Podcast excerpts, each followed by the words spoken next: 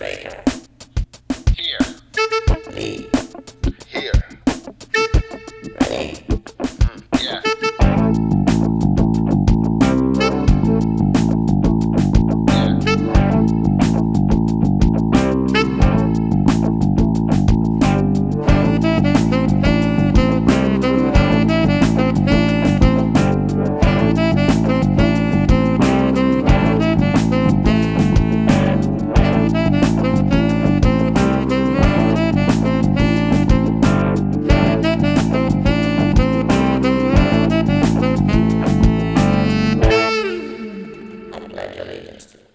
Pledge allegiance to provide meaningful content. provide meaningful content.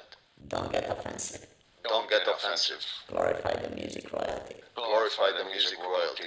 Catch the roundabout. Straker here, Ali, present.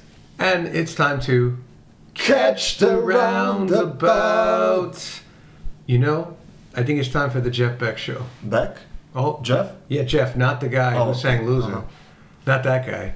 Um, Jeff Beck. Jeff Beck. Jeff Beck, The one- rock royalty. Rock royalty The rock god. Yeah, one of the Lord. in some guitar. in some in some universe like people claim he, he might be one of the greatest guitar players ever and i don't like just throwing that around he's got the pedigree reputation and the body of work and sound and moving forward Yeah. to And make he's a musician's musician too. I mean, he is um, he's all these things and so for people that are listening going who's jeff beck we you can still listen it's okay um, jeff beck is a rock and blues player from england in the 1960s who came up with from bands such as the Yardbirds and then formed his own group, the Jeff Beck Group, with Rod Stewart Yeah.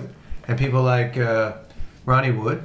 And then he would go through uh, like Beck Bogert on Appice. Oh yeah, he, He had made- many phases. I mean, he's a Right. guitarist that always, uh, you know, lived in a moment, explored his uh, his own When current sensibilities. You know. he liked vocals, vocalists to a degree, and then he said, "Ah, no more vocalists." And Blow by Blow, when it came out in 1975, produced by George Martin, was his first exploration into let's call it jazz rock. And then we have Wired. So Right, and I Wired- is inspired by again Wired by uh, Spectrum by Billy Cobham. I- Yeah, Wired was more f- yeah. like like if jazz if jazz rock fusion was was blow by blow, Wired was definitely fusion. Wired was like a, like a push gear into that, and then by the time he got to 1980, he made uh, more with Jan Hammer, uh, keyboardist drummer from uh, Mahavishnu Orchestra. He was trying to really re-excite Yeah. fusion, which had you know fusion was kind of done, Mm-hmm. and then he was taking his guitar and putting the stamp into the type of music Jan Hammer would take into the Miami Vice team in the mid '80s. Something where he's like, "Look, everybody, this is how a moog works," Yeah. and on a level that was just exciting because it was widespread and it was um, hitting people where they wanted to be hit, which was watching a TV show. But Jeff Beck, then after he does There and Back, he's more sporadic in the And '80s. they did the live album as well. Yeah. uh, And yes, had- in the seventies, he they did guitar Je- shop in Je- the eighties. yeah, and, uh, but then, but the, the album he did that was controversial in the eighties was Flash. Flash was a vocal album, and it, it had Rod Stewart on a cut, it had Jim Hall on a cut. yeah, people get ready. That was yeah. and it had it, it It, had was a- wonderful. It was great. people had- get ready. Good stuff. His playing on the album was wonderful. Uh, the the sheen put over the album was a Nile Rodgers sheen of pop production. But what's funny is if you listen to that album, his guitar will always blast through and take you. So even if there's an attempt at a uh, poppy Whatever is happening song, his guitar was always coming through, and you kind of you kind of were curious enough. And if you listen to at least two songs towards the end of the album, instrumental, you can hear the beginnings of Miami Vice coming right out from Jan Hammer. And then again, then he does some guest spots here and there. You know, there was no Jeff Beck album until 1989, Guitar Shop, which was with Tony Hymas, who also played on There and Back, and Terry, Terry Bozzio as a trio. They toured with Stevie Ray Vaughan. And you were like, oh wow! So in the '90s, a little sporadic again by doing. Uh, he did a tribute to Gene Vincent, uh, the the uh, play. The, uh, what do you call it? One of the rockabilly player from England. And then Who else was it? Was it nineties or? it was '90s, and then and then by the time he got to the later part of the '90s, he made the album uh, "Who Else," which was like electronica fused with guitar pyrotechnics and composition. and blues, and it was exciting once again, but no vocals. And he took, and then he did a stream of other instrumental albums that went into the early 2000s. Uh, Jennifer Batten was in the was on one. She does she sang "Rolling and Tumbling" on one of the albums. Then um, he, he did. He did Uh, the album with lots of vocalists and stuff He- like that. that- I think, that- and lately he's been kind of doing uh, like here and there some covers with many different Yep. singers and Live uh, albums with but singers. He always remained. Uh, his guitar remained there. I saw Always. him only Yeah. myself in 2014 with our Mhm. mutual friend Leo. And- maybe we were at the same kind No. of where was it? It was up I at the saw- I Capitol Theater. I saw him two times. Oh no no yeah you went and he had a singer there yeah and you were backstage there. Yeah, Jimmy Hall. But I, uh, yeah, I, I saw him a few years before that. I saw him two times. Once, think it was Roseland or Hammerstein in uh, in the city, and that was great. And he actually played Stratus by Billy Cobham from Right, Spectrum, and right. Uh, Spectrum had uh, Jan Hammer as well. So that's all connection of uh, of styles and uh, musicians that kind of. Uh, that play on each other's albums, and actually Tommy Bolin was his opening band Right. uh, on the tour when Unfortunately, when, uh, Tommy Bolin unfortunately His passed away. So uh, so yeah, there are so many connections there. Very many. Yeah, And- and, like going back to Yardbirds, going back to his beginnings, you know, and uh, oh by the way, talking about movie appearances, you know, we had episode on musicians in movies. Jeff Beck, blow up, Blow out, blow up, blow Yeah. up. He was in that, and he, I Oh, think, Blow Up. and I think he, yeah, right, blow up. Because I know there's a movie called Blowout in the Oh, 80s. that was- we went through that yeah. once. Travolta. But but blow John up, Trapp, John Trapp. blow up had Jimmy Page and Jeff Beck on the Mhm, yeah. stage in the Yardbirds. Oh yes, yes, yeah, breaking guitars And and, then- stuff like and then- and not cleaning up after. Now I, I can't remember if Jeff Beck is in. He's in something else. Is it Twins? He was in the movie. Was he in the movie Twins? with uh, Arnold with Arnold Schwarzenegger. I think he, I think he was playing somewhere. Now these are the ones I'm not sure about. I can't remember if he was in. I He might have been in when I was Twins for a tiny bit, and um, no, he he played on the soundtracks. The things I was thinking of, but he might have been playing on a stage Twins. But we'll review that. Yeah. So don't come down. ano- on another essential information, please. very essential On information. Wikipedia filmography by Jeff Beck, I'm sure there's going to be something else. But Yeah, he- Up is the is the one. He he was. Um, And then who else was in Yardbirds? I mean, there were. I mean, you, we had besides, besides Jimmy Yeah. Page and and uh, um, I mean the thing that- the song that that was really interesting that connects to where it would go to like a Blackmore would be still I'm sad because the original by version Samwell-Smith that time. We're like, He is- whoa. he is a- still I'm sad has that that that mm-hmm. choral Gregorian melody of whoa and perfect, perfect vibrato Still by Snake I'm around sad. And and you and Jeff Beck is playing into this 100% on vocals, and then and and it's like no other Yardbirds song at all. And then you get you move into the 70s. Was he on that recording? yeah, Oh, he's on that, and then I you have and besides he did, he did like Heart Full of Soul, but like in Shapes the Things, in the was- 70s when Ritchie Blackmore said, "Okay, I'm going to do Still I'm Sad," it does point to the fact, as in interviews, Ritchie Blackmore had said, "Hey, he's a Jeff Beck fan, likes him, loves him," and then not only doing the instrumental uh, version, but then a vocal version with Dio live later. By the way, talking about Richard Blackmore and Jeff Beck, this is album we haven't mentioned before. There's an album called Green Bullfrog. Yes. Where they play on um, same tracks actually, and they sound amazing.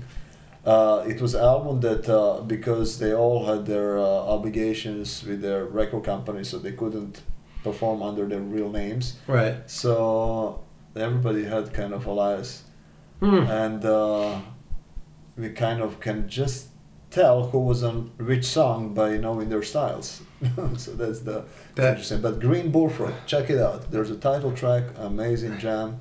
The thing for Ritchie Black, uh, for Jeff thing Beck. that, that makes a guy like Ritchie Blackmore like a Jeff Beck is Jeff Beck is the only so the the holy trio from the Yardbirds all talked about forever is always Eric Clapton, Jeff Beck, Jimmy Page. Mm-hmm. And that triumvirate of guitar players made up rock music going into the 70s.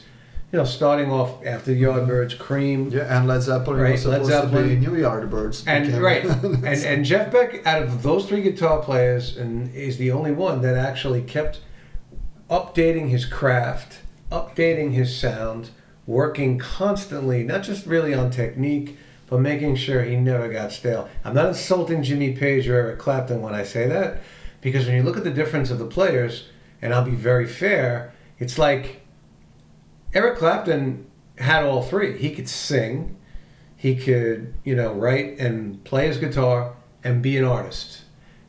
Out of the three guitar players, now J- Jeff Beck doesn't really write. He wasn't a writer. He wasn't a composer.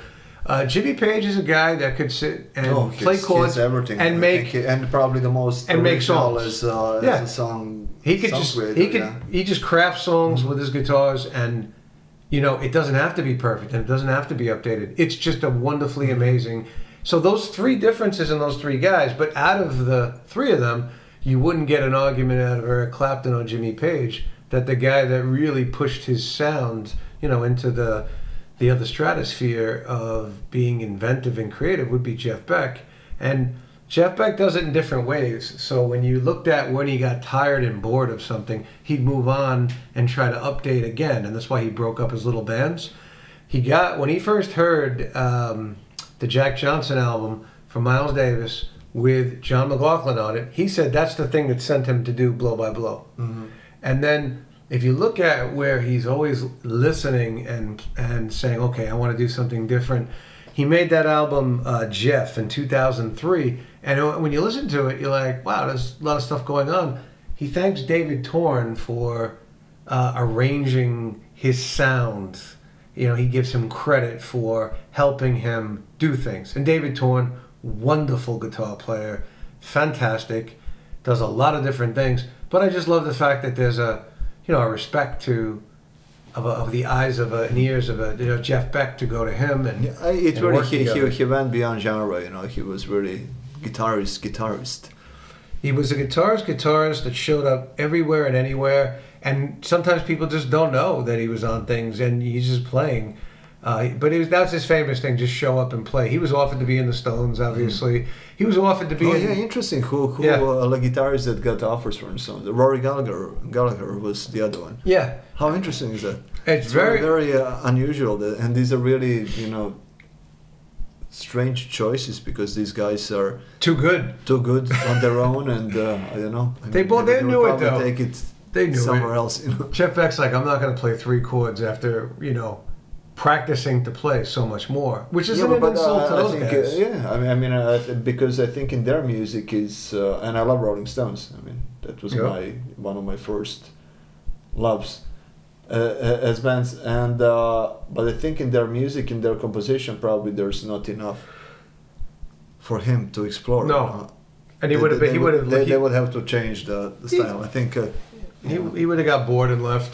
I mean, things happen where, like in the 80s, when they made People Get Ready, Jeff Beck did the uh, oh, return favor of playing on Rod Stewart's album. And he did the song and video for Infatuation. And it was a cute song with a nice Jeff Beck guitar solo with whammy. He's in the video. Everything's cool. And then there's the announced, up Jeff Beck and Rod Stewart. I'm like, I'm in.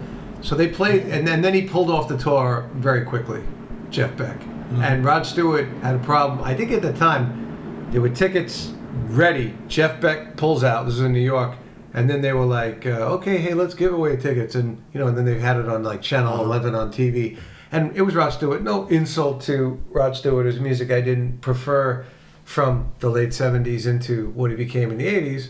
But it would have been, you know, I mean, there, there were many connections. Now Yeah. when I think about Rod Stewart and uh, Jeff Beck, there Yeah. was Carmine Appice. He's a good connection there. yeah. Beck Bogert Appice. There Yeah. was there was this album, and then Carmine Appice became member of uh, Rod Stewart band, and he was actually the writer of "Do You Think I'm Sexy."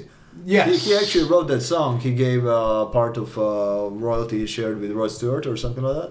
But it's actually his song, and I think it still brings him lots of. Uh, It does. And he's talking. Helps his uh, lifestyle, I guess. and he, he talks about it, and it's a, so I think it's like um, you can visit different periods of Jeff Beck Mhm. and just pull out, just listen to the sound.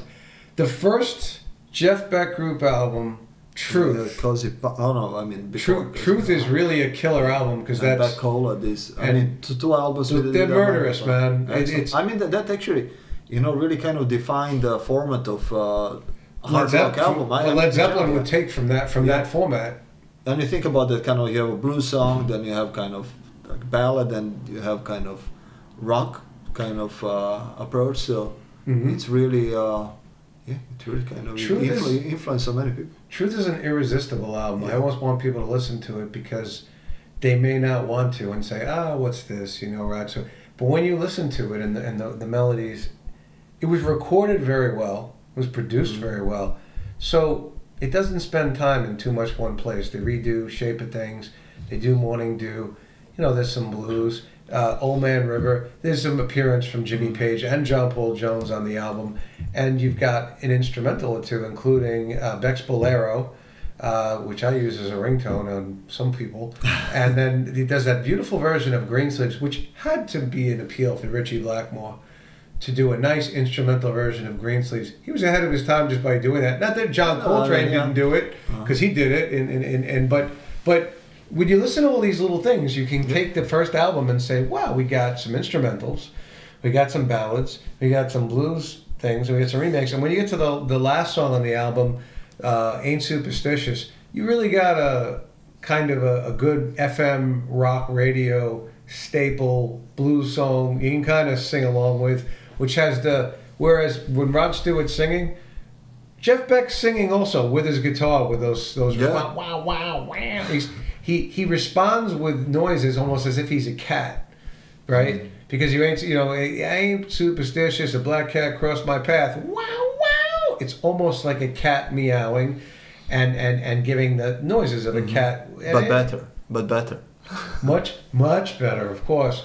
When you get to the the to Beck-Ola album, you uh, you got a little Elvis Presley going on there, right? And Also, also, uh, uh, by the way, I have to uh, I have to make a confession here. uh oh, You know, I have a LP uh, version. Actually, I have uh, two copies of Truth. One is single version. The other one is Truth and Beck-Ola.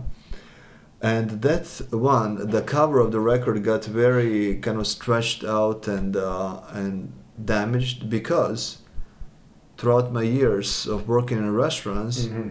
whenever I would come back home and uh, bring my cash tips, Mhm. I would put them in an envelope Mhm. and they would go into that double album record. wow. So, so it stretched the record a lot, but that record I will never sell because it's like so so important for me personally, and that's what this this show is all about. Oh. It's about our personal connection with our heroes. And now I have another. Th- I'll, I'll throw this one at you, and I'll leave the name out. So when I first went to take bass lessons, they were from my bass teacher, um, who was introduced to me from my brother's drum teacher of youth. My brother's six years older than me, and you know, no one ever thought I was going to play the bass. So when I met her, she was a very educated, eclectic, very talented person who knew musical theory to death, who was trained by Rick Laird from Mahavishnu Orchestra. And I remember her when I, when I asked her, so I get truth, and um, I'm like, oh, I gotta learn to play um, Rock My Plimsoll, boom, boom, boom, and I used to be able to play that because I just wanted to play. So Ron Wood's playing bass, and she's like, oh, I, I gotta tell you something. I'm like, what? Says she was uh, Ron Wood's girlfriend for two weeks. in that time, in that time when he played bass. I love New York. I love So, it. so I'm saying, I'm like, I'm like, okay. I go, that's even cooler because if you want to tell me that you knew Rick Laird and you knew Ron Wood and I'm taking bass lessons from you, that's great. It's a better story. I got no problem with that. So, you know, the, the, the, I had the personal connection to that album or that feel about that album. It, it, I, I recommend. Look, I, I love the fusion stuff and I love all the other stuff, but you, they're very. It's a very warm record, and Jeff Beck is endeared because um, he no not a, eh, there. I'm not saying there aren't because you got guys like John McLaughlin, you know, technique, but John McLaughlin lists Jeff Beck as an influence hmm. on his music bio. So he hmm. he he's touched everybody, including like a Robert Fripp and people that say, "Oh, well, who's your influences? Have you listened?" to Jeff Beck appears on all these lists because he was so true into his instrument. Maybe not trying to be a rock star. Wanted to work on cars when he, uh, you know, sitting around just working on cars. I mean, the guy's married what six times. He's he's he's like, look, um, music is didn't my know that that element. music is my you know my muse so you know nothing second place and he, t- but he, he appears on records with people like Seal. Uh, he did that Uh-huh. version of Manic Depression. He'll appear on with Sting. He that's uh, Yeah, he uh, did a guest appearance on Yardbirds, that uh, album from 2000 and something, where they invited all of the like guest musicians, and it's a really, really good album. And that was a great tour. I, I saw them live there. And then he has a nice guest appearance on uh, Paul Rodgers' Muddy Water. Right, right, So- and, and and also let's not leave it out. The Roger Waters album "Amused to Death," which we had discussed Mm-hmm. on another show, and and of course uh, uh, he's in the video. And, you know, why not just focus on him playing? Because why not? Why not exploit the fact that he's there? So Roger Waters didn't exactly mess up by saying, "Hey, look, I got Eric Clapton on this album. Hey, look, I got Jeff Beck on this album." You know, Good choices, good taste. good you know. choices, good taste, works out really well, and uh, you, almost you just want more from Jeff Beck. He hasn't put a studio album out since 2010. I He's think put, that there was something. I mean, the covers and those. Uh, I think that was the ones. Uh, the ones with the guest singers. Emotion something. and Commotion is 2010, produced by Trevor Horn. That was 2010. That's correct, sir. And and you know what happened? Time goes like that. And then what happened is when he was touring in the in the past 10 years on one of those tours was someone you and I met. I know I met him, Nicolas Meier.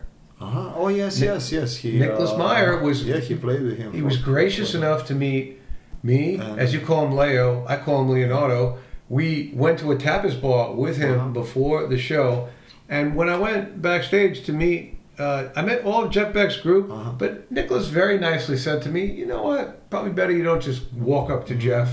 He, he's like that. He just wants to be." But meanwhile, all these people are walking up to him and fawning, and then I'm like, eh, I'm glad I didn't. I, Uh-huh. I gave him the eyes. I'm looking at him like, yeah, I see you over there. Okay, Uh-huh. and I'm here too.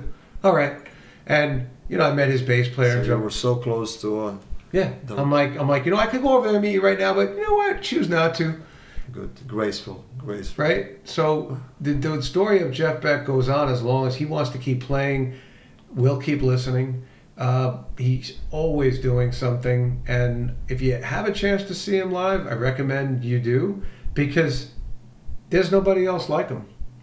And to hear more about wonderful players, guitarists, artists, you will have to stay in the future and really join us to catch the roundabout.